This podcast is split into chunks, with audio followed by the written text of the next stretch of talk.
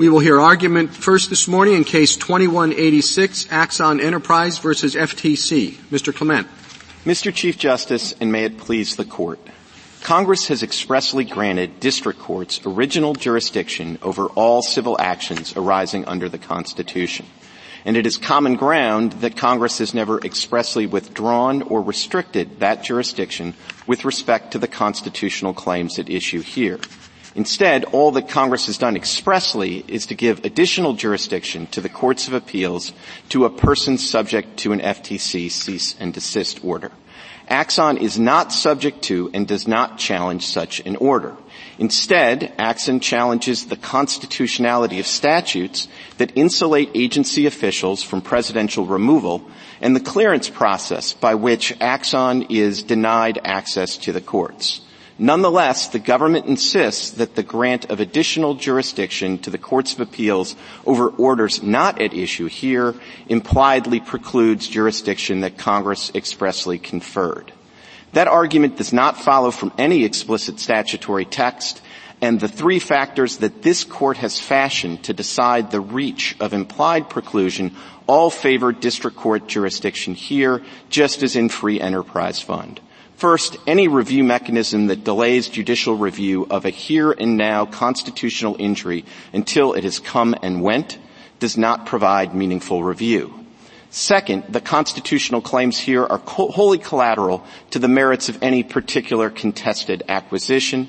And third and finally, not only does the agency lack expertise in these constitutional issues, it is wholly outside its authority to declare itself unconstitutional or strike down removal restrictions on ALJs that are located in an entirely separate statutory provision. Simply put, there's nothing in the statutory text nor the Thunder Basin factors that provides a basis for finding in two express grants of jurisdiction an elimination of the jurisdiction to, for the claims at issue here. Uh, Mr. Clement, Mr. Clement, um, is this case uh, distinguishable from uh, free enterprise? It seems as though we've been down this road.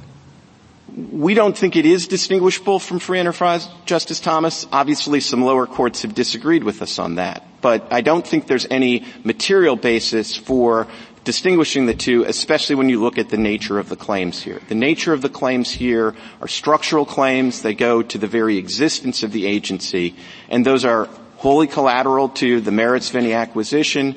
Those claims are beyond the competence of the agency and the agency is not in a position to provide meaningful relief. Could you take just a minute to uh, set out um, just more specifically why the agency could not consider these constitutional claims within its structure? Uh, what uh, I think you'd have to start by saying what it actually does and what would be reviewed at the appellate level after the agency issues an order. Sure. So if you start with the, the typical case where the agency builds an administrative record that informs their position on a particular transaction, all of the claims here are sort of cross-cutting or maybe even logically anterior to any of that process. One of the due process claims goes to the clearance process by which a transaction goes before the FTC rather than the Justice Department. And that claim obviously doesn't really focus on FTC agency action, but it focuses on executive branch action that's beyond the FTC. And then as to the more structural claims, I mean, those are beyond the competence of the agency for two reasons. One, no agency has the authority to declare itself unconstitutional. But if you think about the double for cause removal restriction on the ALJs in particular, I mean, the most logical way to remedy that violation, at least following the logic of free enterprise fund, would be to declare the second layer of for cause removal provisions unconstitutional.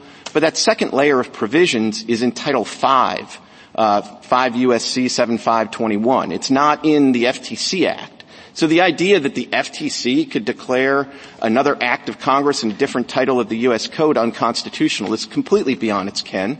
But of course that's exactly what district courts do on a day-to-day basis exercising jurisdiction under section 1331. May I ask Mr. Clement about the scope of your argument? Because sometimes, as you just responded to Justice Thomas's question, you're focused very specifically on the constitutional claims at issue in this case.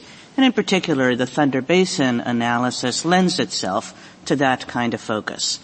You have other arguments in your brief. The, you know, sometimes you call them the plain text arguments or um, uh, just about the way 1331 and the review provisions interact, which would seem to go much further, would seem to sweep in not just constitutional claims, but statutory claims, and would seem to sweep in many preliminary rulings, uh, you know, like real, you know, truly, truly interlocutory rulings of the, you know, it might be evidentiary rulings, it might be discovery rulings. So some of those statutory arguments would seem to extend way beyond the um, the uh, constitutional claims at issue here. So which are you really arguing? So Justice Kagan, I'm really arguing to win this case on the Thunder Basin factors. That seems to be the straightforward way to win the case. If, if I could just say a moment about the broader arguments, I think if you look at the statutes, if the court were drawing on a clean slate, I would probably say the right way to decide these cases is, of course there's jurisdiction, and there's a whole host of non-jurisdictional doctrines like ripeness and exhaustion that would probably get you to almost the exact same result as the Thunder Basin factors. So if I were a law professor, I might quibble that these factors that the court has come up with for jurisdiction really should go to non-jurisdictional factors and these cases should be resolved on B6 rather than B1. But I'm not a law professor. I'm here to represent a client and I think our client wins well under the Thunder Basin factors, so we're happy to win on, on those factors. Counsel, almost any administrative process could be called uh, collateral on constitutional issues, whether uh, it's tax review as in Elgin or it's immigration issues, all of those petitioners are required to go through administrative processes despite the fact that most of those agencies can't reach constitutional issues. So I don't know what makes this situation different other than perhaps, and I'm not sure about this, the existence of the adjudicatory body, the fact that the AF, your removal clause challenge. But all of the other due process challenges seem to be the quintessential process dependent claim. You can't get more intertwined than that. Your argument seems to be saying that any due process claim counts. What about the claim in the companion case Cochran that there has been Uh, that has been abandoned, that the SEC violated her due process rights by failing to follow its own rules and procedures. That's a classic due process claim that I think in almost every other agency action we wait until the end of the review process for the court to look at. So it seems to be that you're saying this is unfair because I have to go through the process. Going through the process is what due process is all about. I don't understand why you are any different than any other administrative agency petitioner who has to go through the process, a flawed process, and wait till the end to have that corrected. So Justice Sotomayor, with respect to due process claims in particular, I don't think we're, we're arguing for a special rule for this particular agency. As I look at the court's cases, and they go all the way back to Mathews v. Eldridge and McNary. So this, you know, would apply in immigration cases as well. The distinction that the court has drawn is be- between cross-cutting due process claims that don't in any way depend on the circumstances of a particular case. So if you think essentially on its face that the statute doesn't provide due process, then that does seem like a claim that is wholly collateral to the merits of any particular. But what about if you win? You don't care how you win. Meaning, once you're in a case, if you've been given inadequate process but you still win, you're not going to, you're going to suffer the litigation cost, etc. But it doesn't really matter what basis you win on. Well, I, this I, is this just gives you another hole in the in your pocket, another card in your pocket that you can play if you lose. I don't think that's quite right, Justice Sotomayor, which is, you know, this isn't a case like Elgin, where there's a review process for losing your federal job and all the plaintiffs wanted was their federal job back. This is not a situation where all we want is to not have a cease and desist order. Oh, it is because your complaint asked the district court to enjoin the FTC and its commissioners from pursuing an administrative enforcement action. Your motion for a preliminary injunction asks for the same thing. Absolutely, but so it actually, is tied to the proceeding very directly. It's tied to the proceeding, but it's not tied to a cease and desist order in the same way as the challenge in Elgin.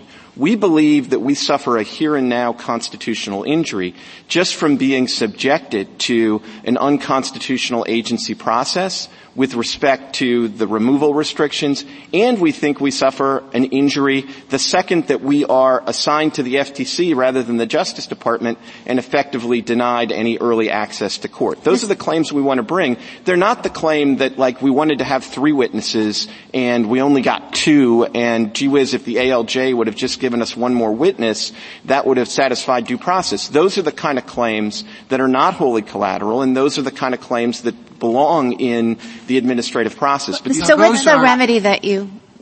Sorry, go ahead. I was just going to say that the examples you gave are pretty extreme to, to make your point, but it strikes me that your your distinction between structural uh, constitutional claims and the uh, particular due process claims in the proceeding is going to be hard to draw in a large number of cases, particularly if you, you prevail and people, it makes a difference to when they can bring their constitutional cha- or other challenges. Well, with respect, Mr. Chief Justice, I don't know that that's the case. I mean, all we're asking for, uh, as I stressed with Justice Kagan, is an application of the Thunder Basin factors. I think what we've been talking about really goes to the second factor about what it means to be wholly collateral. And I don't really think that's that difficult to apply in the due process context. If you think that the statute as set up just says, doesn't give you any witnesses, and that's going to be true in every single hearing, that seems like a case you well, ought to be able Well, that's again, yeah, sure, but that's an easy case. I mean, anytime you get multi-factors, uh, as in Thunder Basin, uh, the application is going to be difficult in, I think, many cases.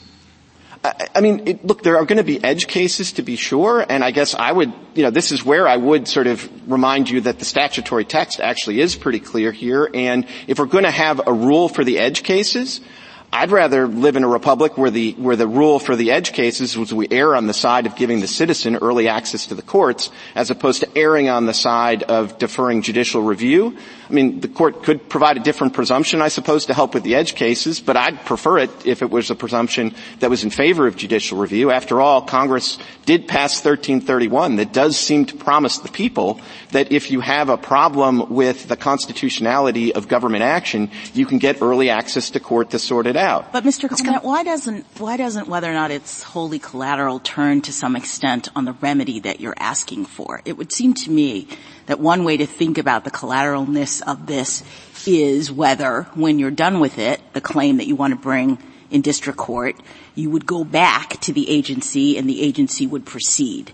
I think that in a situation in which you have the type of claim, maybe some of your removal claims with respect to the ALJ, for example, if the remedy is just uh, give us a new ALJ, then there's these there's a concern that what is happening by allowing citizens to go to the district court is that they're sort of superintending the agency process. Whereas you could say, and therefore you could say it's not wholly collateral in the same way as if you went over and the remedy was to terminate the agency process. So why, why can't, why shouldn't we be thinking about the collateral nature of this based on the remedy that you're asking for? So two things, Justice Jackson. First of all, I think the most sort of straightforward way to think about whether it's wholly collateral is does it turn on the facts of the particular case or is it a claim that would be the same no matter what the facts of the particular transaction is or the particular immigration circumstances of an individual. And if it really doesn't matter on your circumstances, then I think it's wholly collateral. To your point about the remedy though, I think that favors us, especially on the removal claim. Because I, th- I, think the problem is there are cases where the remedy you want is really just to have your federal job back or the mine safety board order vacated. And in those situations, maybe it makes sense to say, yeah, if you're in the process that leads to an order and at the end of the order you can get it vacated, that's good enough. That's a meaningful judicial remedy. But I guess maybe I'm not so clear. I meant a remedy that uh, does not have you returning to the agency in any respect. So that your claim is such that, you know, the, the, core constitutional claim, this agency doesn't have power over me. You can go to the district court because if you win, then the agency is done. What I'm concerned about is the interpretation that allows you to take certain claims over to the district court and have it impact the agency, ongoing agency proceeding um, in a way that makes it unclear that that's what Congress intended in terms of saving 1331. So I, I, guess I would just amend your observation. I mean, I think you're right that if you have a remedy that says I ought to be completely immune from this agency's actions at all, um, that's something that does seem like it should be able to go forward in district court. But I think if you have a claim that's effectively I shouldn't be in front of this agency at all as currently structured, that is equally a claim that doesn't belong in front of the agency. And I think, as I indicated to Justice Thomas, I think it's particularly clear when you start thinking about the right remedy for the double for cause removal restriction here. Now obviously you could remedy a double for cause removal restriction by invalidating either layer of removal. But if a court were to follow the pattern of free enterprise fund, you'd get rid of the second layer of removal restrictions, and those are in 5 USC 7521. Mr. Clement, can, uh, go ahead. Just, no. Okay. Uh, I just wanted to know, could you say a little bit about what remedy you want for your black box claim? Are you arguing that everything needs to go the DOJ track? Or are you saying you just want transparency on that claim? Because we've been kind of focused on the removal. I, I, think either one of those would probably remedy the claim. So, uh, you know, I, I think we'd ask for what would probably be the ro- most robust remedy, which is send us to DOJ. We want early access to court. But if a court fashioned a remedy that said that, okay, we're going to provide transparency to this process, and I don't know what it would be, you know, everything sort of A through M goes to DOJ, and everything N through Z goes to the FTC, something that would tell the citizenry, okay, there's a rational process by which you're being denied early access to court. I think that would at least be a, an available remedy. But obviously we got stuck, you know, we lost at the threshold here, so we didn't get to the point of electing our remedies. Do you think that's a weaker case for immediate pre-enforcement action in district court than the removal claim? I mean, I suppose by one tick on the scale, sure. I mean, I, the, the claims that go to the very existence of the agency or the structure of the agency as it's currently structured got to have to be, in my view, the strongest possible claims. But I think a due process claim that actually attacks a decision that's interior to the whole agency process would be, you know, pretty high on the list as well. If I could say one thing about why I think, in addition to the existential nature of the kind of removal claim, why that's such a strong case, is if you sort of think about like the theory for why it is that like a challenge to kind of early agency action doesn't go to federal court, it must be, I think, on the theory that, well, until it gets to the Article 3 court, there's at least supervision by the Article 2 branch that provides the citizen with some protection of their liberty. So if your whole claim is that the Article 2 supervision being provided by the President is insufficient, um, then you're really saying, I don't have any protection the whole time this stays before the executive branch. And that really does seem like a claim that almost uniquely uh, belongs in district court, and then it gets resolved one way or another. Can I ask you about uh, Free Enterprise Fund in particular? Because Judge Lee, in the opinion in the Ninth Circuit, really tried to carefully parse Elgin and Free Enterprise Fund. What do you do with the part of Free Enterprise Fund that emphasized the fact that it was the investigation stage, and that would be the only way. Uh, th- therefore, there would be no way ever to get uh, judicial review of the claim claimant issue there. I guess it's the one paragraph on 490 of Free Enterprise Fund. How do you think we should deal with that? Well, I, I think you should deal with it by sort of applying it here and saying actually it's on all fours with that situation. I mean, obviously in free enterprise, because of the structure there, you had the unique sort of dynamic that, you know, there, there, was a complaint about the board's activity and the review mechanism dealt with the commission's activity. But with respect to the idea that the only real way you could get review for the here and now injury that the, the, the free enterprise fund was suffering was to sort of precipitate a contempt sanction and go to court immediately. That's exactly our situation. Our beef here isn't limited to the cease and desist order. We have been trying for years to get out of the FTC process. We've even offered to walk away from the transaction. So we think just being subjected to their processes as currently structured is our injury.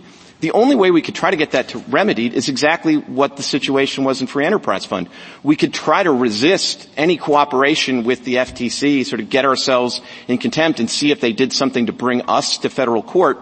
But this court has said you don't have to bet the farm in that kind of way. In, in your distinction of Elgin, uh, I want to explore briefly. So if you were bringing a claim challenging the constitutionality of the statute that was being inf- uh, investigated or, or, the basis for the investigation slash enforcement action, uh, you couldn't, or what's your answer to whether you could bring uh, a challenge like that in district court?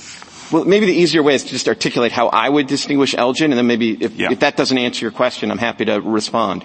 But to me, the, the, critical thing in Elgin was the party was challenging the very government action that the review mechanism was set up to provide a special avenue for review. So it was the challenge to adverse major employment action.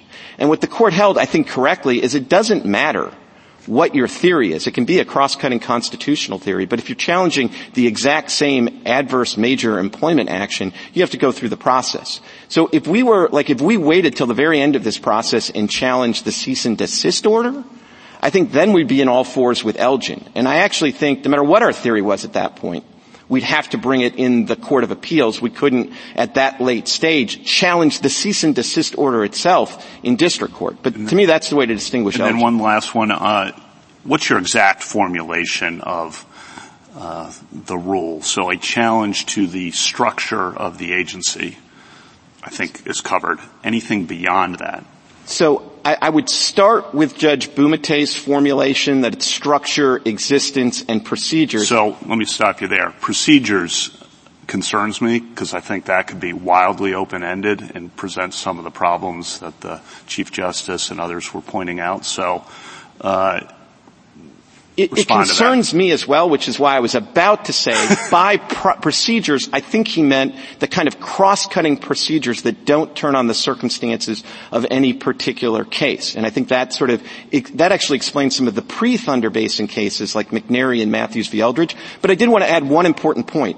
That describes the basic universe of situations that you're dealing with these kind of like specialized appellate court review regimes. But there are other situations where you get into district court under 1331 despite the government making a Thunder Basin argument. And a great example of that is the first Sackett case back in 2012 because there you had a situation where the government, relying on Thunder Basin, was telling the citizen, hey wait, you can't get into court to challenge this determination. You have to wait until we bring an enforcement action.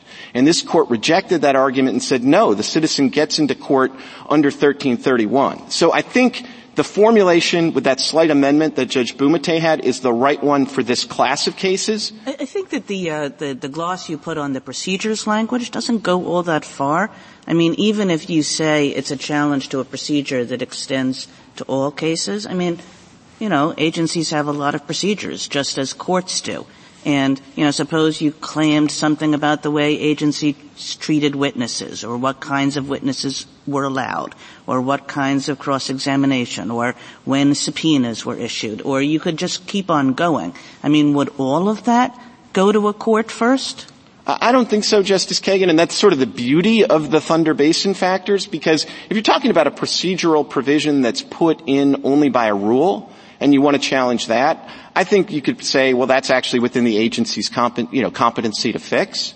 If, if, but if Congress passes a new, like, agency tomorrow, and it just says, you know, the citizen's going to be dragged in front of there and they're going to be denied any ability to call any witnesses, I would think that you would actually want people to be able to get into court immediately and say, well, that's crazy. That, that we should declare that that restriction is unconstitutional. It doesn't turn on the circumstances of any individual's case. Um, so I, I, I, do think that's the the right rule, but you know, and, and I think you know our our particular due process challenge I think is a strong case because it's a step that's anterior to the agency itself's process. So can I ask just on the the actual challenge that you've brought? It seems to me that the hardest of the Thunder Basin factors for you is the meaningful review factor. Um, because, you know, basically what we think about uh, appealing uh, Uh, appeals generally is you have to wait till the end. And often that's a lot of inconvenience, it's a lot of expense, but we're very stingy in allowing interlocutory appeals as long as you'll get your chance in the end. So what makes this different? So what makes this different is that the relief at the end of the process is, doesn't really go to the heart of the constitutional injury, which is being subject to the unconstitutional agency action. There's sort of a So mis- I, I, I, th- I thought you were going to say that, and I was trying to think of uh, other examples that are pretty analogous to it. So I, I would think that um, when somebody claims that a court did not have subject matter jurisdiction, or when somebody claims that there was no personal jurisdiction as to that person, or um, a criminal defendant saying that a prosecutor was unconstitutionally appointed, all of these are basically saying the entire process is illegitimate and I should not have been subject to it.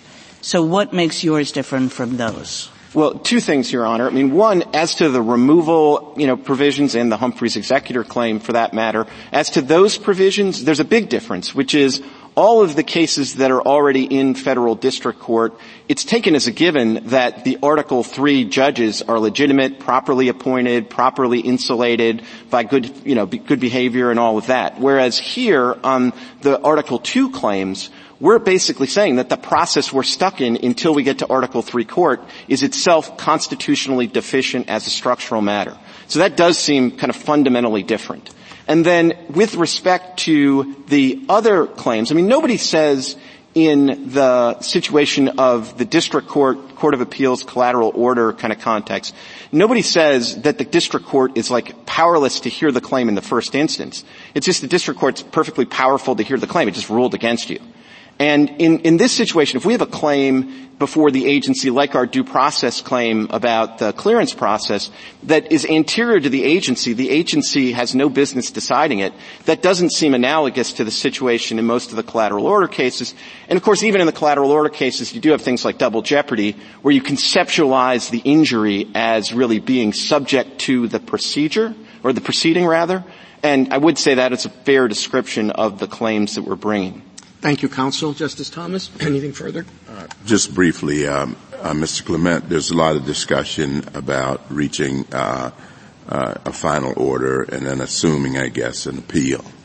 Uh, what percentage of these cases actually go to a cease and desist order, and what percentage actually are appealed? So I think, I mean, I don't have the exact denominator, I'm, I'm afraid, so I can't tell you. I, the overwhelming majority of these cases do settle out in the process, and so there's no appeal. It's a relatively small number of these cases where the party has kind of the wherewithal to endure the whole process. And one of the things that does sort of skew the numbers is that the FTC's position has been that they essentially if, won't accept a settlement unless you forego your appellate rights. And so it is really, you have to be very hardy to make yourself all the way through that process and preserve your objections. Justice Alito? Are the so-called Thunder Basin factors simply inferences about congressional intent? And if that, that's what they are, are they the whole ballgame? Is there anything else that the court should or uh, must consider in uh, determining whether, uh, in a case where we're uh, under the, Thunder Basin line of cases, anything else that it's proper for us to consider or that we must consider? So, Justice Alito, I, I, guess what I would say is, you know, if you, if you want to sort of save the Thunder Basin factors, I think you would construe them as being helpful guideposts to discern the underlying legislative intent. Um, you know, it's more traditional for this court, of course, to discern legislative intent from text. And I think if you did uh, infer legislative intent from text, you would end up in a world, as I was describing to Justice Kagan, where you, you much more readily recognize that there's jurisdiction in the district court, but then you start applying all these other doctrines like finality and exhaustion. I can't help but look at the Thunder Basin factors and think that the court was sort of cheating a little and sort of front loading some of those non-jurisdictional factors into the jurisdictional inquiry. But be that as it may, we, we, we think you'd probably get to almost the same result by applying finality, ripeness, primary jurisdiction, all of those other doctrines. Justice Sotomayor? And Justice Thomas asked you a question about the impetus to settle. That's true in an Article 3 court. The number of district court cases that go on appeal is, is very small. Very true in criminal law cases where most are settled by plea and most prosecutors require waivers there. So I'm not quite sure that merely because a good number of cases settle means that you still don't have an adequate and meaningful opportunity to raise these claims before court, which is what I think Thunder Basin so Justice Sotomayor, Thunder I, Basin was based on, which is if you have a chance to raise it, that's enough. So I, I, guess what I would say is I, I, don't think my answer to Justice Thomas was meant to subsume all three factors or be a complete answer, but I do think it's worth recognizing how anomalous this situation is. Because if you take the case of my client, for example, they offered basically to walk away from the transaction and infuse the potential acquisition uh, company with cash. Now, it seems to me that if we were in front of an Article Three court and with the Justice Department prosecuting now us, you're getting to the merits, Mr. Clement. Thank you. Well, okay. Justice Gorsuch? Tell me what I'm missing. Um, 1331 says that district courts have jurisdiction over these claims, absent any other consideration. And normally we consider district courts bound to exercise their jurisdiction when they have a claim. Okay. Then we have the FTC Act that says fi- uh, cease and desist orders can be reviewed in the courts of appeals rather than the district courts. Those are the two statutes we have. We don't have a cease and desist order here. I would have thought that might have been the end of the game. And that the, the Thunder Basin factors would come in handy if we did have a cease and desist order. In that circumstance, then perhaps we would make you wait and consider the, the, all these prudential factors about interfering with agency proceedings. Again, what am I missing? So I don't think you're missing anything. I think you're going to love Mr. Garre's argument later today. But what I would say is, I do think if you go with that simpli, you know, uh, it's simplistic. No, go ahead. Go ahead. No, simplistic. No, we could. I didn't like simplistic. Straightforward. If you textual, go, maybe. How about that? Textual, okay. straightforward. All of those words seem to apply. Simplistic was a bad word choice. Um, it could have been if, worse. It could have been. But if you go with that approach, then I do think that, you know, district courts are going to have to be ready to apply a whole bunch of you know, fairly well-established doctrines of ripeness and exhaustion, primary jurisdiction, maybe abstention. I know, you know, generally. Don't, don't they do that all the time? I mean, maybe that's simplistic, but. They, they do do that all the time. I, I don't think it's like entirely kismet though, that if you, if you step back and said, what would the result be of applying all of those other non-jurisdictional doctrines? Boy, I think you'd get to a situation that said, they've got a claim that's wholly collateral, you don't get meaningful review, and the agency doesn't have any expertise, that's going to go forward to the merits in the district court. And if one of those or two of those actually aren't satisfied, then probably you're going to get tripped up by ripeness or exhaustion or something. something. So it would be a cleaner world. It would be a simpler world, a more textual world to go that route. Um, but I think you're going to end up in kind of the same place, which is why you know we're we're here happy to win on the Thunder Basin factors okay. as well. And then uh, you haven't had a chance to address the government's APA argument. Put aside the waiver or forfeiture issue. If you could address it on the merits. Sure. I mean, we, we don't feel like we have anything to fear under the APA argument. We actually think the APA gets you to a very similar place. And we do think the APA is best understood as a non-jurisdictional argument, one of the many. And it does basically say, you know, you should apply a specialized administrative regime, but not where it doesn't provide adequate relief and we think this is a classic situation where it doesn't provide adequate relief. So another way of sort of answering your first question is to say, I suppose you could get to the Thunder Basin factors just as a gloss on the APA. But I don't think it would cause you under any circumstances to say that these claims can't go forward to the merits in district court. Uh, Justice Kavanaugh? Justice Barrett? Just a quick question. So Justice Kagan asked you about interlocutory appeals, and it's true they're disfavored in all the contexts in which Justice Kagan was saying. And I have been thinking about those too as I was reading your brief and thinking about your argument. I want to ask you if I'm making this distinction in, in the right way. Um, when we are talking about appeals or interlocutory appeals from district court to the court of appeals, we're talking about 1292 and finality under 1292 and exceptions to what can be final. So, you know, is it a collateral order? Could be treated as final for that purpose. But this isn't that, really, because we're not asking whether it's final or collateral in that sense of finality. And we're not talking about looking at 1292 and a definition of final. A pre-enforcement challenge isn't interlocutory in that sense because there's no appeal from any kind of order that's been made. Right? So what are we supposed to draw? Because I mean, I had some of those same questions in my mind too. What are we supposed to draw from that context of interlocutory appeal? Nothing? Well, I, I, think you can draw something, which is, I, I, do think even in that context, although it's focused on a different question, there is this con- concept of whether the claim you're bringing is collateral from the merits. Right. And I, I do think that's a useful thing to borrow and bring over to this context.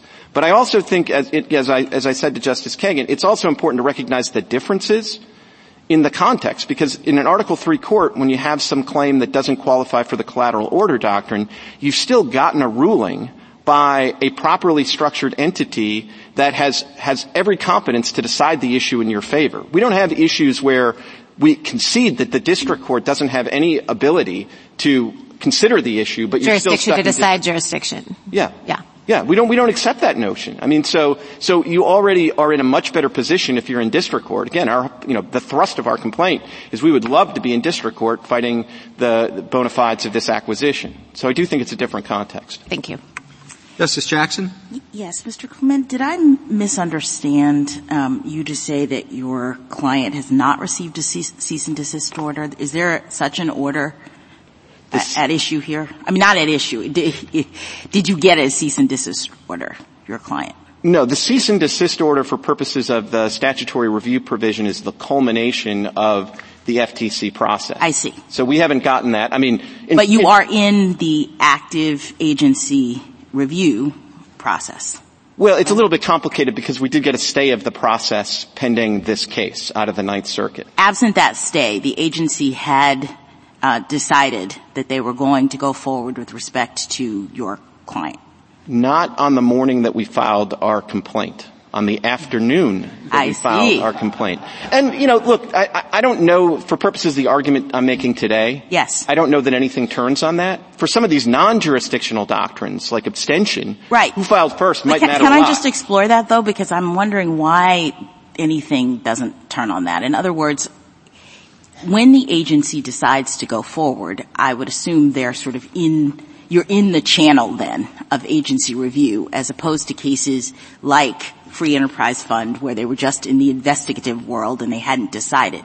And so once you're now in the agency process, I'm concerned about people using the district court jurisdiction to sort of do, to, to stay the agency process or do an end run around it and I'm wondering, um, why isn't that a legitimate concern given a statute in which it's pretty clear that once you are in the channel, um, they've given exclusive review or exclusive jurisdiction to uh, the Court of Appeals to review a final order of the agency. So two kinds of answers, Justice Jackson. The first is, I mean, you know, generally for jurisdictional purposes, it's the situation at the time of the filing of the complaint that matters. So even if you're going to draw this distinction, I think we're on the right line. But the second and probably more responsive answer is, I think this is why you have to look at the nature of the claim that's being brought. Because if you're bringing sort of a claim that's really about the agency process and that's your beef, then I think it's fine to say we're in the channel of review. But if you're saying this whole agency is unconstitutional or it has no business exercising jurisdiction over this case, you're not in the regulatory channel, you're in the regulatory maw. That's your whole claim is that we don't belong here at all. And it doesn't matter to you that as a result of making that second kind of claim, you would be terminating. I mean, I'm with you to the extent that you say, I'm making that claim and the point is we, they have no jurisdiction over me and district court, if you agree, I'm out and the whole thing is over. What I'm concerned about is drawing a line that involves you returning to the agency after you've made a claim in district court, because then it seems like the district court is being used to superintend the agency process rather than making the very kind of claim you say you want to make in this case. But if you think about our two claims, or, you know, we had three claims, it depends how you number them, but if you think about our claim that we shouldn't be in the FTC at all, that seems to fit your paradigm. The relief we could get there, at least one of the forms of relief we could get, is essentially to be sent to the DOJ. But then if you think about our removal claims, what we're basically saying is we shouldn't be sent to the agency at all as it is currently structured. The agency can't help us with that claim. They're powerless to do anything about the claim. But the district court isn't. And what the district court could do is, I mean, here they poured us out on jurisdiction, but if it granted the merits, it could say, you know, you're right. 5 USC 7521 is unconstitutional. ALJs can be removed by the MSPB at will. And in that world, now you're back to the agency. But you're, you're, in our view, back at a different agency where we at least kind of know who to complain about if we think we're being mistreated by the ALJs. Thank you, counsel.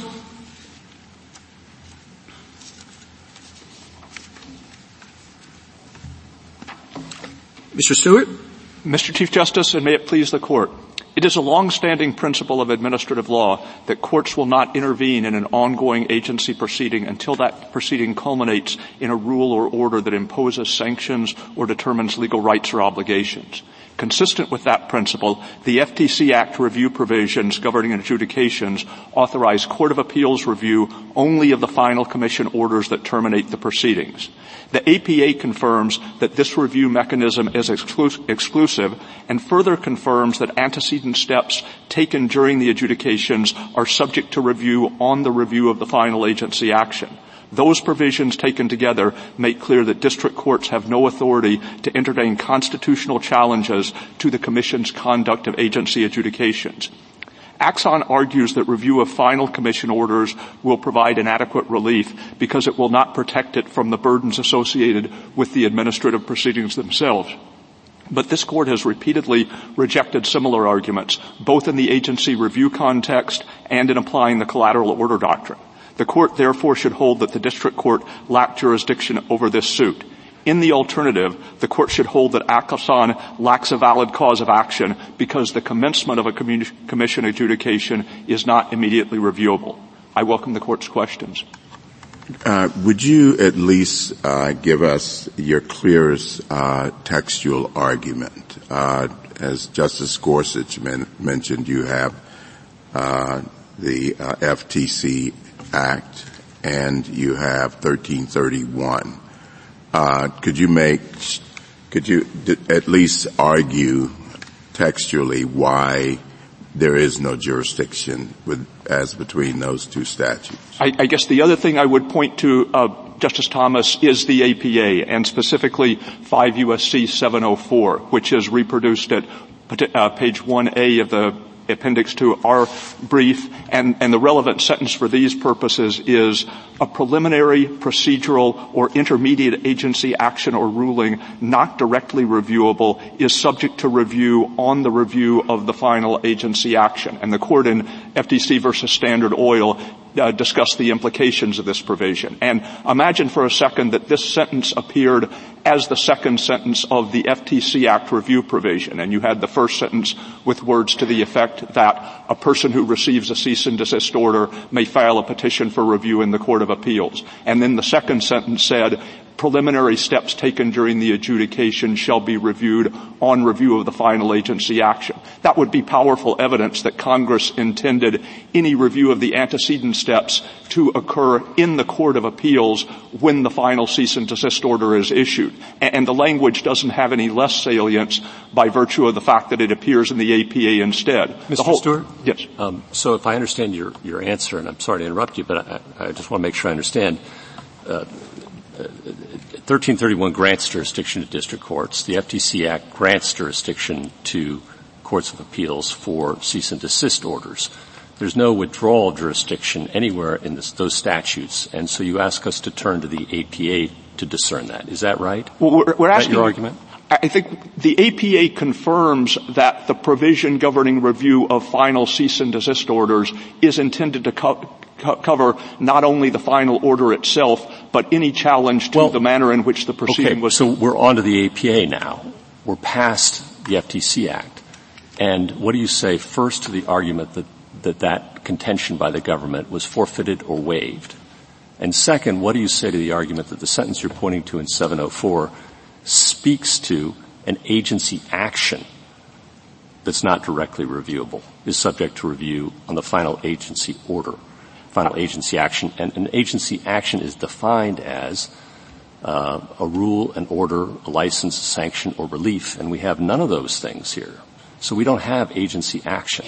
What do you say to those two, two arguments? I, I think as, as, to the first point, I don't, don't, think that our Court of Appeals brief quoted this specific sentence from the APA. We did make the argument in the Court of Appeals that what they are challenging is not final agency action to begin with because under Standard Oil, the commencement of agency proceedings is not reviewable at all. So that argument has been preserved. The, the, second thing I would say is I think that agency action is at issue in this case. That, that as Mr. Clement said, what we're really challenging is the composition of the agency or the question of whether it's constitutionally structured. But obviously, as a matter of Article 3, a plaintiff couldn't get into court simply by saying the relevant statutory... I'm not concerned about what the plaintiff's saying. I'm concerned about where is the agency action that would implicate 704.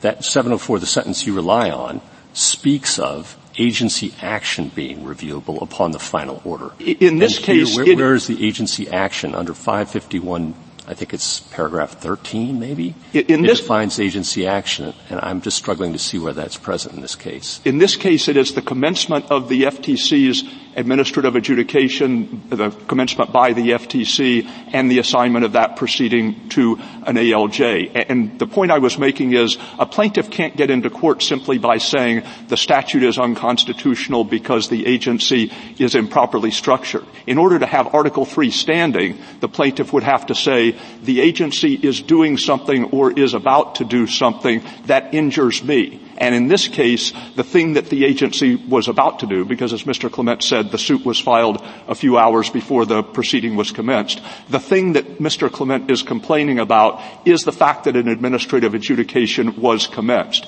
Had there been no adjudication commenced, perhaps Axon could have found do we other... Ha- do we have here a, a rule, an order, a license, a sanction, or relief?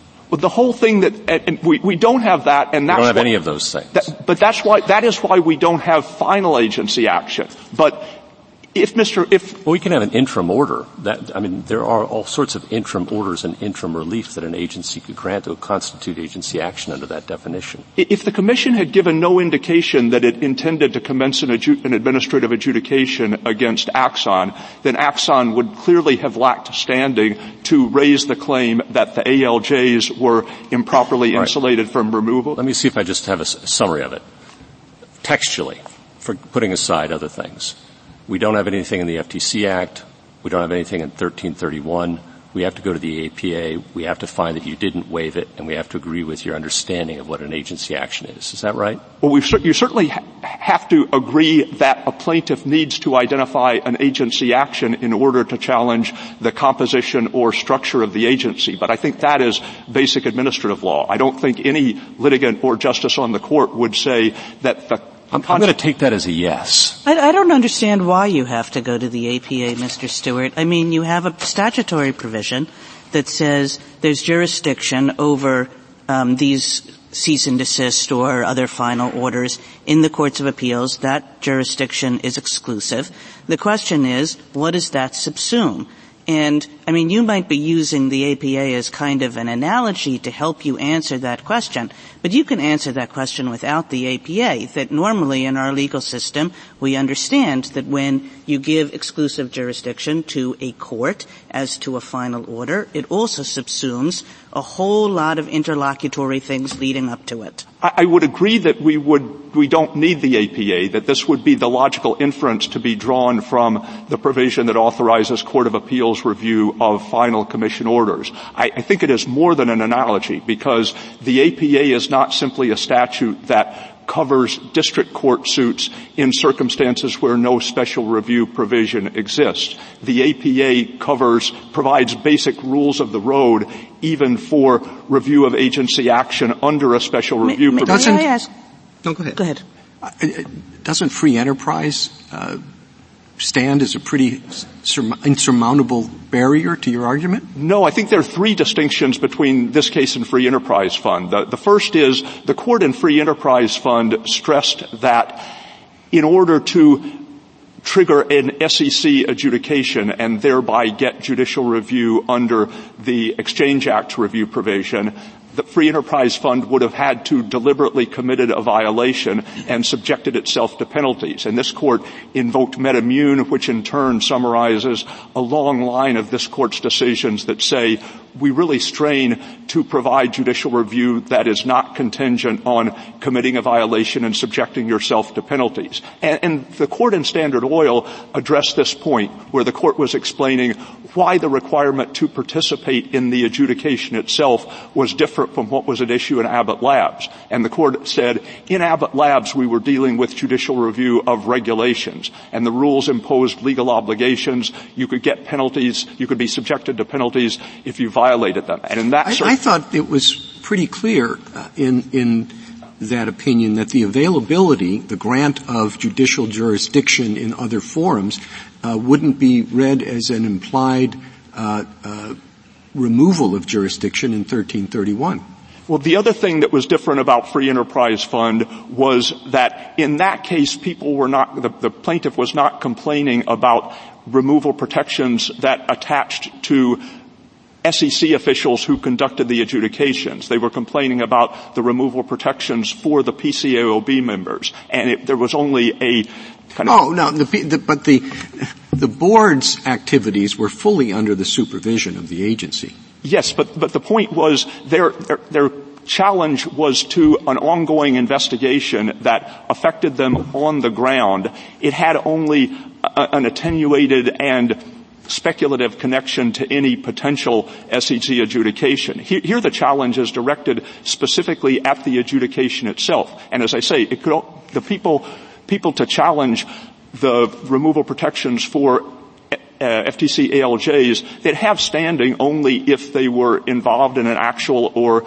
imminent uh, FTC adjudication. The other thing I'd say is in Elgin, which was decided two years after Free Enterprise Fund, the court said we don't distinguish for purposes of an exclusive review uh, provision between different types of constitutional claims. And well, in Elgin, you, you understand the response from your friends on the other side that the claims there was were intertwined with the proceeding itself before the commission. While in this case, uh, it doesn't matter what the commission is going to do under the your friend's claim; it's still unconstitutionally constituted. Well, I, I think Mr. Clement, with with respect, was going back and forth between two arguments. That is, he said.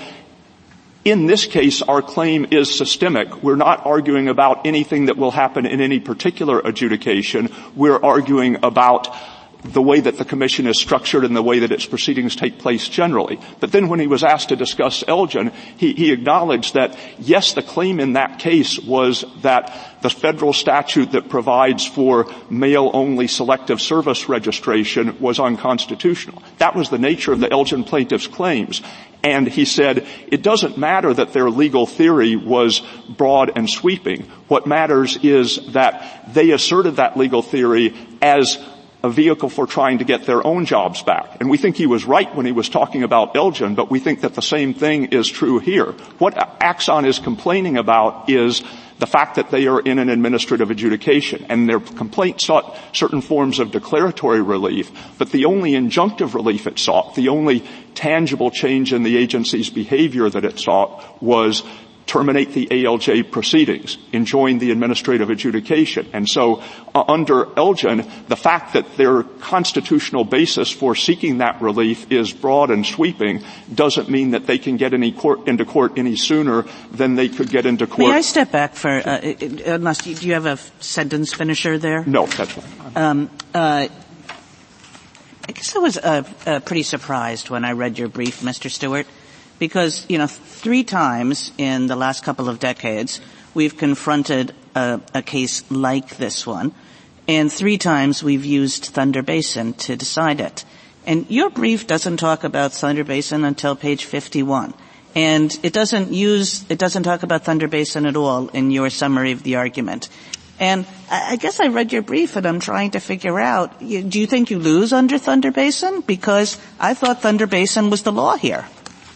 We, we think that we win under Thunder Basin. I, I think, you know, Mr. Clement thought that the court in Thunder Basin was tilting the scales uh, against the claimants. I think the Thunder Basin perhaps could have been written even more vigorously if it said certain things that we are treating as implications are in fact buttressed by the text of the APA. And so for instance, the court has said repeatedly, when Congress provides for a comprehensive and specific review mechanism governing a particular class of agency conduct, we will often infer from that detail and specificity that it is intended to be exclusive and that review through an alternative district court mechanism is unavailable. And so what we intended to be an important point in our brief was that is not just an inference. The APA actually says that. And on the, the same page of the appendix to our brief, uh, 5 USC 703 says,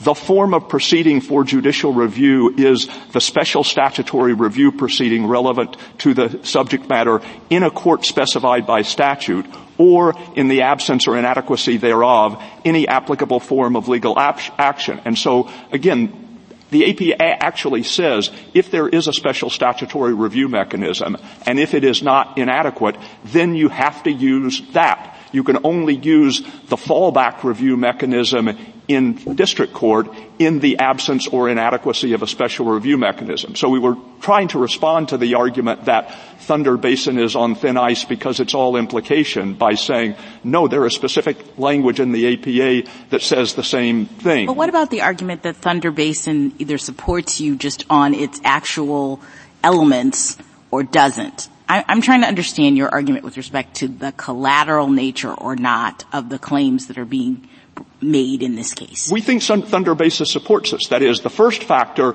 is meaningful review available through the, the, the, special review provision. That maps on precisely to the APA language about inadequacy of review. And we say this is adequate because at the end of the day, if a court agrees with their constitutional theory, it can set aside the final order issued by the collateral? Isn't that the hardest part for you? I don't think it is because the, the Thunder Basin test refers to collateral to the review provisions. And in our view, this is really the, the least collateral thing you can imagine. That is the very thing, it is not like in Thunder Basin or in Elgin where the plaintiff was complaining about something that happened in the world, the requirement that the employer post a notice in Thunder Basin or the termination from employment in Elgin. And then the question was, do you have to go through this review scheme?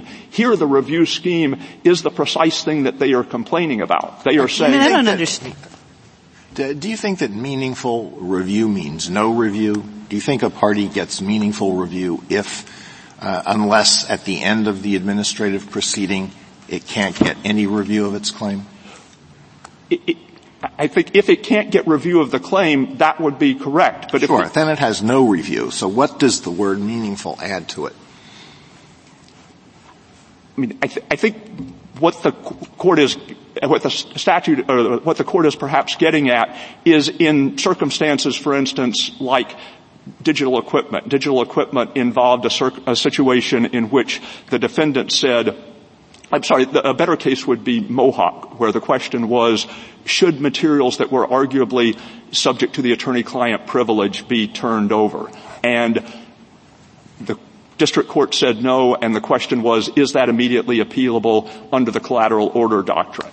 And the court said, no collateral order review, that if these materials are introduced at trial and that's later determined to be error, you can get vacatur of the judgment and that's good enough. And the court acknowledged that wouldn't undo the whole harm of turning over privileged materials because the privilege was against disclosure at all, not simply about the introduction in court proceedings, but this is good enough. And I think similarly here.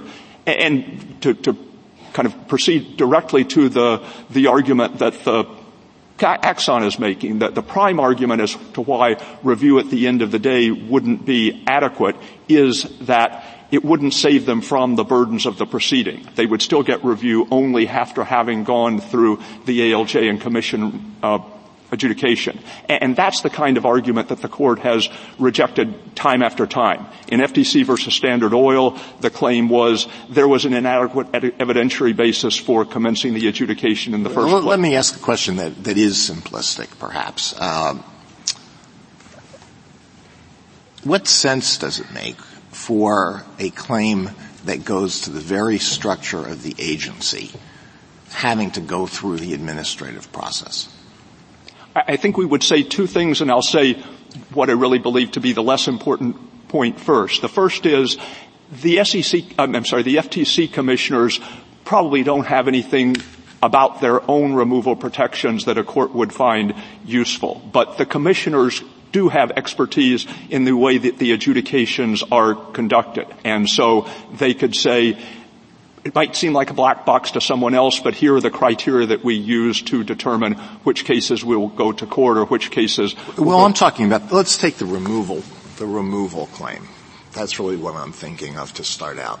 I, I, would say two things. The first is, even as to that, the FTC commissioners could say, here are what we think of as the advantages and disadvantages of removal protections for our ALJs. And the court, the, the, agency couldn't declare the statute unconstitutional, so it couldn't provide relief on that ground at the end of the day. But it could still provide something that could be useful to a reviewing court. But the main practical advantage, the main reason we think it makes sense, are the reasons that the court identified in FTC versus Standard Oil. First, you avoid piecemeal litigation. If there's ultimately a cease and desist order entered, it may well be that Axon will want to challenge it, not just on the ground that various officials had improper removal protections, but also on the ground that there was no antitrust violation, or that the ALJ committed some error in the conduct of the proceedings. And as the court said in Standard Oil, by deferring review until the end of the day, we ensure that all of those challenges can be consolidated in a single proceeding. But this argument about the the uh, removal uh, status of ALJs hangs over everything the agency is doing. Isn't it in your interest to get this decided? Well, we, we actually have a case out of the Fifth Circuit in Jarkesy in which the court recently denied, the Fifth Circuit recently denied rehearing en banc in which the Fifth Circuit has held that two layers of removal protections for the ALJs do violate the Constitution. And so we do have a prospect of getting that to the court and getting a, final resolution. Now, and that's the way that these issues have been decided recently in cases like Seila Law, Arthrex, Noel Canning, you had systemic challenges to the way that agency adjudications were conducted, but the court has always resolved those challenges in the context of an appeal from an actual agency adjudication. And to, to go back to, to your prior question, the second thing that the court said in Standard Oil as an advantage of deferring review, in addition to the fact that you avoid piecemeal litigation, is that sometimes the agency adjudication will culminate in a way that makes judicial review unnecessary. And so, for instance, if the FTC ultimately agrees with Axon that there was no antitrust violation here or that it's been sufficiently cured, the court would not need to weigh in. And the court in Standard Oil pointed out that has traditionally been seen as an advantage rather than a disadvantage of requiring agency processes. It, given that laundry list of cases where the government didn't prevail, and, and I gather the one in the Fifth Circuit as well. Doesn't that underscore the need for direct, uh, uh, a direct proceeding to raise the constitutional claim rather than waiting however many years before the agency? I mean, it, it, this, it is, this is true of deferral of review generally in both in the collateral order doctrine and in the agency review context. That yes, when a challenge has been found to be meritorious, we will almost always say, looking back on it, it would have saved people time and trouble if there had been a more expeditious. Well, uh, that's the case with respect to one, but this is a series of cases that are a constellation around some fairly basic propositions. And to have it go over and over and over again, it does make the case about the need for direct resolution of a related claim pretty strong. Well, as we've said in our brief, mandamus review is available in extreme cases. And so, for instance, if an agency in the, had simply flouted Seila Law and, or I'm sorry, had flouted Lucia and in the wake of Lucia had continued to conduct adjudications through ALJs who had not been appointed in conformity with the appointments clause. Then mandamus review could have been granted. But I think it would be perilous to try to identify a class of systemic challenges that from recent experience we think are sufficiently likely to proceed that they should go to, to the front of the line. Isn't that a little awkward though that we, we would think that um, the APA or, or whatever precludes 1331 jurisdiction to resolve these claims, but it doesn't preclude all Writs Act jurisdiction in the district court to, to bring these claims? I no. mean, what if Mr. Clement had simply styled this as a mandamus petition, suggesting that the FTC had um, acted wholly without jurisdiction, which is a classic mandamus argument? Um, because of all of our mountain of precedent with respect to two layers of removal. He certainly could have made that argument. And I, so then I, we would have been in district court, and that would have been okay. No, but first, the mandamus petition would have had to be filed in the Court of Appeals. That is, the, the all writ, the 1651 authorizes courts to issue writs in aid of their jurisdiction, and we've cited a couple of okay, cases. so he would have been in the Court of Appeals, but he could have gotten to a court immediately. But he would agree to raise his claim if he had simply styled it under the All Writs Act rather than under 1331. The only claim that he could have raised under mandamus would have been that he had a clear and indisputable right to this relief. And I think that even well, that's that. I think that's the nature of his argument that the two layers of removal is clear and indisputable. It, it can't. Let's suppose it were. Let's, let's, he could do that. Oh, he, if it were clear and indisputable, if the court in Free Enterprise Fund had said and our holding about double for cause removal applies to adjudicative officials as well, he would have a clear and indisputable right to relief. Now, the court in Free Enterprise Fund did the opposite of that. It said, we are specifically reserving the question whether adjudicative officials are to be treated differently. He, he, Mr. Clements may win on that argument in, in the fullness of time, but I don't think he could plausibly have told a court of appeals on a request for mandamus that he had a clear and indisputable right to that why, relief. Why, why does APA preclude 1331 but not all writs? I, again, I don't think of it as the APA precluding. The APA confirms the inference that the Court of Appeals is the only court to exercise review. And in general, the Court of Appeals jurisdiction is limited to the final cease and desist order. But we cited two cases at page 50 of our brief that said, say, when the All Writs Act refers to issuing writs in aid of your jurisdiction, that can mean not only an actual pending appeal, but a potential appeal. And so the court that could review the cease and desist order has a form of ancillary jurisdiction to, to superintend the administrative process to the extent of being able to step in if there is really an egregious deviation from appropriate practice. Mr. Stewart, go, going back to Thunder Basin, I, I told Mr. Clement that I thought his worst factor factor was meaningful review. Um, I, I, think that the other two factors are pretty darn bad for you. Um, uh, on expertise, the court and free enterprise fund, whatever um, uh, distinctions there might be as between free enterprise fund and this case, the court and free enterprise fund just says you lose on expertise. Um, then on collateral, uh, I mean, I think just the ordinary understanding of what we what we mean when we use that term is is it unrelated to the essence or the subject matter of the dispute? And and um, a, a, claim that goes to the uh, legitimacy of the agency structure as a whole is completely unrelated to the subject matter of this suit.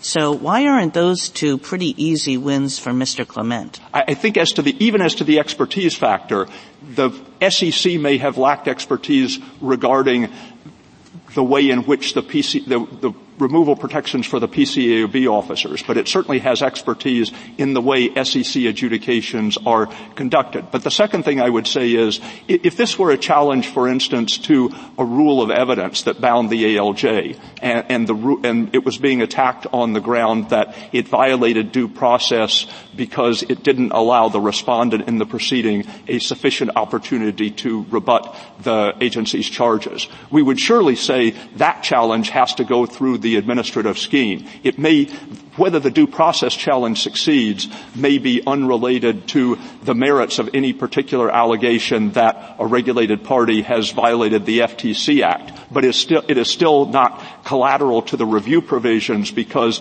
it goes to the way in which the administrative adjudication will be conducted. And here we have basically the same thing, that Oh, oh, the challenge to the removal protections for the FTC commissioners is a little bit different because the FTC does a lot of other things. If the commission issued a rule, then the rule could be challenged on the ground that the commissioners were unlawfully uh, protected from removal. That kind of challenge is not inherently linked. I, I mean, if, if, if, I just sort of cut to to the core of your argument, you seem to be saying something like it, it's not collateral if it arose from an enforcement proceeding, but almost everything is going to arise from an enforcement proceeding. That you're basically making the collateral inquiry do no work at all. I think there's a difference between asking did it arise from the well, did it arise from the enforcement proceeding and was it directed at the enforcement proceeding? For instance, the statute that governs the SEC, the Exchange Act, authorizes the SEC to issue temporary cease and desist orders that constrain the regulated party's conduct while the adjudication is ongoing. And that, that may be, and the Exchange Act specifically provides for district court review of those orders because they require the party to do more than participate in the proceedings themselves. They constrain the party's freedom of movement outside the proceedings. And, and those could be viewed as collateral because even though they are contingent on the pendency of an adjudication, they are still not part of the process by which the adjudication is resolved. They affect private conduct outside the scope of the proceedings themselves. I will say one other thing about the court's collateral review doctrine,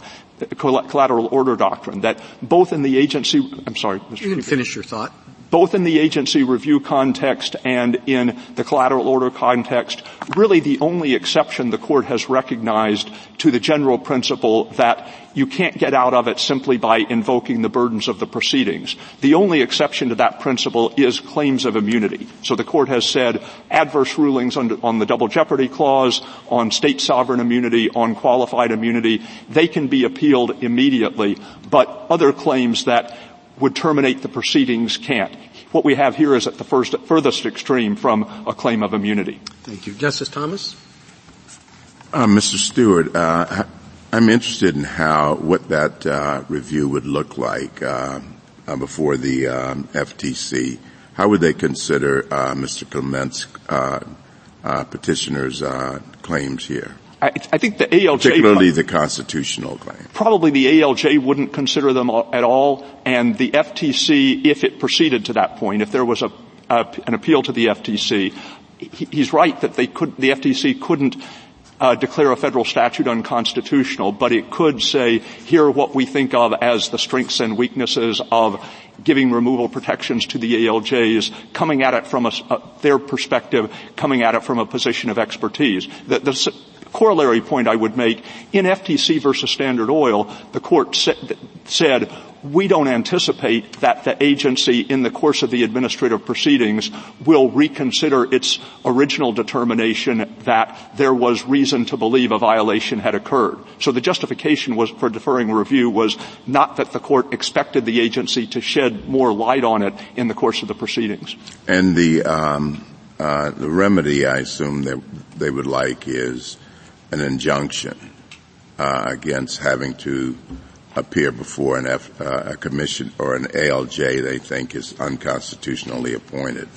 So how would they get that remedy at the appellate court level? I, I mean, I think they would. They, I think the remedy they would be entitled to at the appellate court level would be vacatur of the cease and desist order. And if the Court of Appeals said our rationale for vacating the cease and desist order is that we think that the ALJs are unconstitutionally insulated from removal. That would effectively preclude the FTC from using the adjudicative method in any case that could be appealed to the Eighth Circuit unless and until, uh, uh, yeah, uh, unless, I'm sorry, the Ninth Circuit, uh, unless and until the removal protection was uh, eliminated. Now, if the case ever reached this court and the court said it was right to vacate the cease and desist order because we agree that the ALJs had an unconstitutional removal protection, this court could specify what's the remedy, what statutory provisions could be severed, et cetera.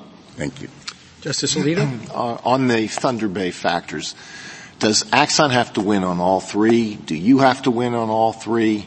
Uh, or uh, uh, is the appropriate course to balance how they how they end up? I mean, I think if Axon won on factor one, that would be sufficient under the APA because the APA, the provision I was referring to earlier, section 703 says the form of proceeding is the special statutory review proceeding except or in the absence or inadequacy thereof any form of action in district court. And so I think the implication of that is if Axon prevailed at the first Thunder Basin factor, if it showed that the there was no meaningful relief at the end of the day, that would be tantamount to saying the administra- the specified statutory review provision is inadequate for purposes of this sort of claim. And, and that would facilitate suit in district court. Uh, okay, suppose they lose on the first factor but win on the other two, what happens? I mean, you say I, they have to, they have to win on all three? I mean, I, I, think the first factor under the text of the APA is the most important factor because it says you use the special statutory review procedure unless it's inadequate. I, another category of cases that I haven't mentioned in which the collateral factor could be relevant is suppose that at the same time Axon had a pending adjudication, the Commission issued a rule, a regulation that caused Axon separate harm. There is a separate provision of the FTC Act that authorizes Court of Appeals review of regulations. And that sort of dispute would clearly be collateral to the adjudication. It would be a step, uh, a legal dispute between, with, between the regulated party and the same agency. Now, this is really kind of a simple question. Maybe Mr. Clement will also address it when he, uh, when he uh, delivers his rebuttal. Does Axon have to win on all three? Do you have to win on all three? Or can either of you win if one or more factors go in one direction and the other factor or factors go in the other direction? I, am not trying to be obstreperous, but I think it would depend on the rationale for holding that this is not collateral. That is, if you say, so long as it is unrelated to the merits of the, the claim, then it is collateral, even if it is attack on the way that the adjudication will be conducted. I don't think that would be sufficient. Okay, thank you. Justice Sotomayor? I, I have a question about Mathews versus Eldridge. The Ninth Circuit held, and it makes some sense to me, that wholly collateral should be understood to mean not the procedural vehicle that a party is using to reverse the agency act decision, but that definition doesn't fit with Mathews v. Eldridge. I think, I could be wrong, and you can correct me, that Mathews v. Eldridge talks about what's meaningful, correct? Yes, and I mean Mathews versus Eldridge dealt with a very specific fact pattern. In individuals who had been receiving Social Security disability benefits were informed that they were the, the relevant agency considered them no longer to be disabled, and therefore their benefits would be terminated. And the specific complaint in Mathews versus Eldridge was my benefits were terminated before I received a hearing they were still entitled to a hearing down the road and they could get retroactive benefits if their benefits were terminated and then at the end of the day they were found to be entitled. But there would be an interruption of the stream of benefits. And the court said that's sufficiently collateral to the overall proceedings that you don't have to use the review mechanism that you would use after your benefits claim was finally resolved. But I think that case really has a close resemblance to the collateral, I mean the temporary cease and desist order that I mentioned earlier. That is, sometimes you have situations where you have an ongoing proceeding and then you have a dispute about what rules will apply while the proceeding continues, before the proceeding is resolved. And the claimants, in, the court said in Mathews versus Eldridge, the claimant, claimants didn't have any problem with the totality of the proceedings that would be used to make a final determination of what they got the benefits. Mr. What, Stewart, I, I, have a separate part of okay. this question. Sorry. I think that there are three claims, constitutional claims here. One is the removal, and I really, whether or not they like the double renewal or not, and they could advise us about that. In an adjudication, That's a pure legal question, okay? Pure constitutional legal question. It's rarely fact-bound in the same way. That's different than the clearance process and combined investigator, prosecutor, adjudicator claims, which they call their due process claims. And I think the chief was right. Where you draw that line is really hard to draw. So tell me what the agency could tell us about the other two that counsel's waiting till the end.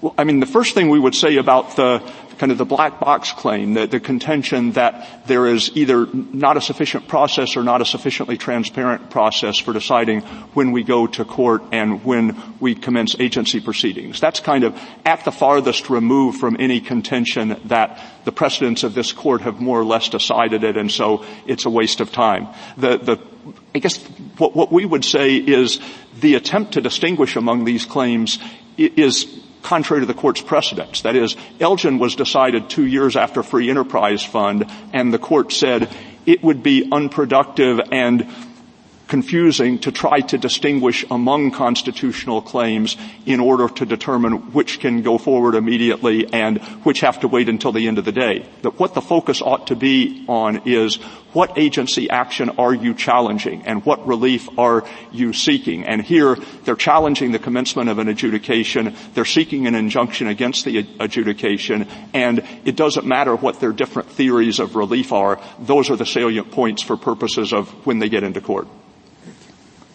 Justice Kagan? On uh, Elgin, uh, you emphasized that the court said that just because it's a constitutional claim doesn't mean that you have to go, um, that you can avoid the agency review process. That case definitely helps you, no doubt about it. Uh, but then Free Enterprise Fund makes clear, and I realize it was two years earlier, that some constitutional claims uh, you can avoid the agency process, namely, I think on 490 uh, claims going to the board's existence. Uh, and, and, I think where the confusion has come in in the courts of appeals, and the courts of appeals have been very explicit about trying to figure out the distinction between Free Enterprise Fund and Elgin, is that next paragraph of Free Enterprise Fund, which was responding to the government's argument that, oh, you could just get review afterwards anyway. And the court said, no, not in this particular circumstance because the court, uh, because the plaintiff was challenging the investigation itself and there might not be a final sanction. And the question is really, if you're just sticking within the precedent, you know, is that last, is that second paragraph in Free Enterprise Fund, is that just responding to the government's argument, or is that setting forth a condition uh, that is necessary before um, you can avoid the agency review process. I think that's what the Court of Appeals have zeroed in on exactly that, and I'd be interested in your response. I, mean, I, I don't know that it's I think the court in Free Enterprise Fund, in the paragraph you refer to, the idea that in order to trigger an SEC adjudication, you would have to commit a violation deliberately and uh, subject yourself to penalties. I think that's really the, the heart of the opinion, and I think in that respect, it was not announcing anything new. It was drawing on a long line of precedent that but, say. But one could say the heart of the opinion, and to follow up on Justice Alito's question, that the court really emphasizes the wholly collateral factor. And one could say that the heart of the opinion is the paragraph before, uh, where in responding to the government's argument, the court says, but petitioners object to the board's existence, not to any of its auditing standards. Petitioner's general challenge the board is collateral to any commission orders or rules from which review might be sought. So you could say, well, Free Enterprise Fund was about a challenge to the board's existence or structure, and therefore it's collateral.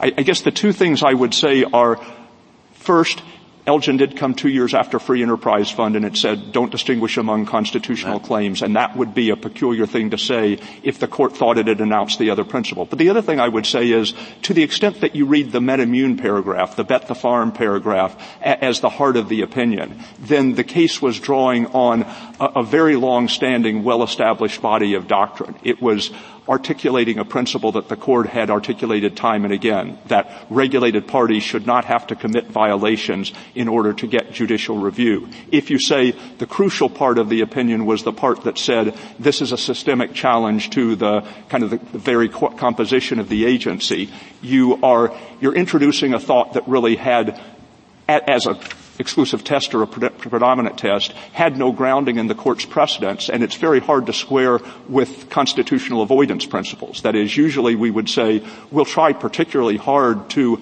avoid constitutional challenges if it's possible to do so. And so it would be peculiar to say at a t- stage of the proceedings where you couldn't raise any other sort of challenge, you can raise a broad uh, ranging a constitutional challenge to the very composition and structure of the agency. Thank you. Justice Barrett?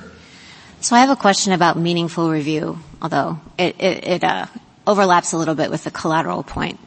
So on page 36 of his brief, uh, Mr. Clement points out that Axon's beef is not that it must pay an invalid fine or should not lose a job on an unconstitutional basis, like the claims in Thunder Basin and Elgin that the relief that it's seeking, you know, isn't going to get it off the hook from liability altogether for either a constitutional reason or some reason related to the application of the statute to its facts. Now, Justice Sotomayor pointed out earlier that even a, a structural challenge to the agency is a means of escaping from an ultimate order. It's, it's a challenge that you can make to get out from under it. But I take Mr. Clement's point to be that, listen, the most we get is a do-over. So this isn't just about having to endure the expense and the inconvenience of proceedings before we can ultimately challenge them and get relief. It's that the relief that we get in the end isn't an ultimate out from liability, but it's simply saying if you want to come after us again, you have to do it in a properly constituted agency. Is that an argument that you find persuasive on the meaningful review point? I, I, I don't because they, they, if, if, anything, you would think it would cut the other way. If anything, you would say, think that they would be arguing getting this particular cease and desist order set aside wouldn't provide adequate relief because it pr- wouldn't provide meaningful relief because they could always come at us some other direction. I, I think it still in determining whether it's adequate relief. The, the only real reason they've said this would be inadequate is we will have to go through the proceeding itself if we wait, have to wait for a cease and desist order in order to get judicial review. And the court has said in a variety of contexts that's not a sufficient basis either for av- avoiding the limits on judicial review of agency action or for getting immediate review under the collateral order doctrine. Thanks. Justice Jackson? Thank you, counsel. Thank you. Uh, re- um, rebuttal, Mr. Clement. Thank you. Just a few points in rebuttal. Um, first of all, my friend on the other side is very focused on the APA and review of agency action.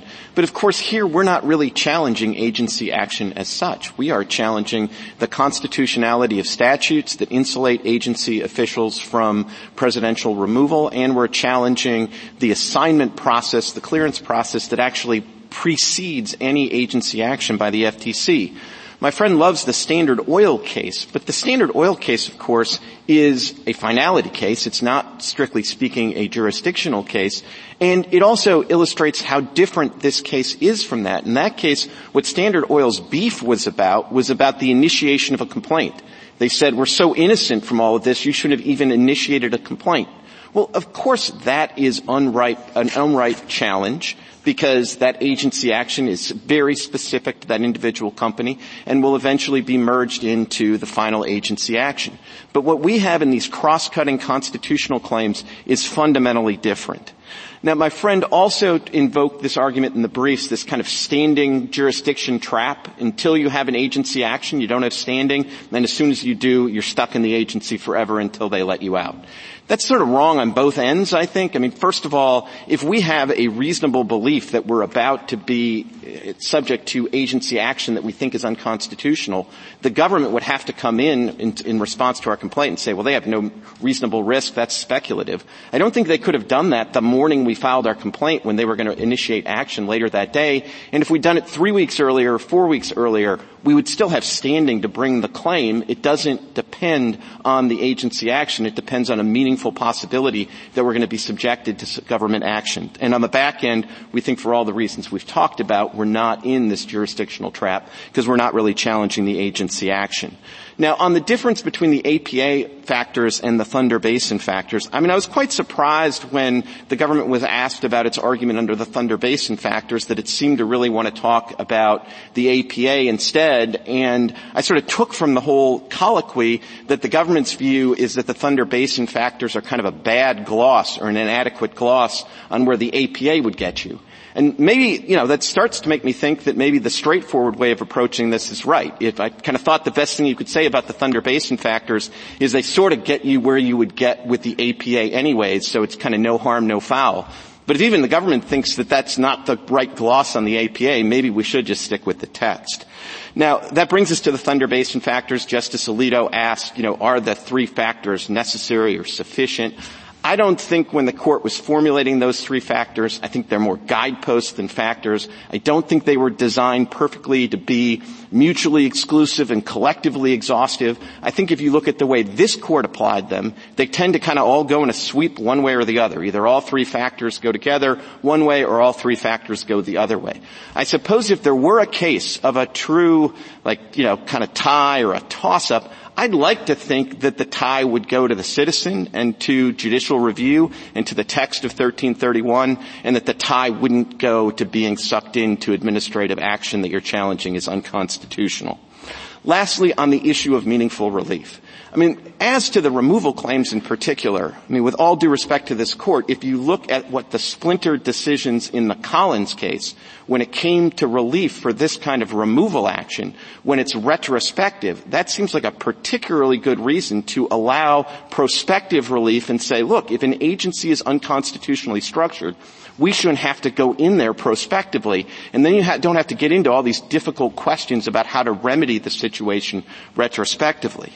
Second, just on the government's response about the Jarkesy case, if you, bake, if you really think about the answer there, there is a constitutional problem that I think has been glaring since this court decided the Lucia case in the October term 2017.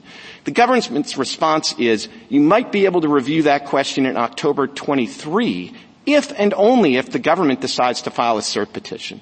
From the perspective of those subject to this unconstitutional action, that's not good enough. We should be able to go into court under 1331 and get an immediate answer as to whether or not the writing is on the wall and the structure is unconstitutional. And lastly, the government says, look, it's every citizen's burden to have to go through these administrative processes before you get judicial review. I don't think that's right if the administrative agency is alleged to be unconstitutional or you're alleged to have to go in front of the wrong agency. That should not be the burden of citizenship, particularly given the clarity with which 1331 promises judicial review. Thank you. Thank you, counsel. The case is submitted.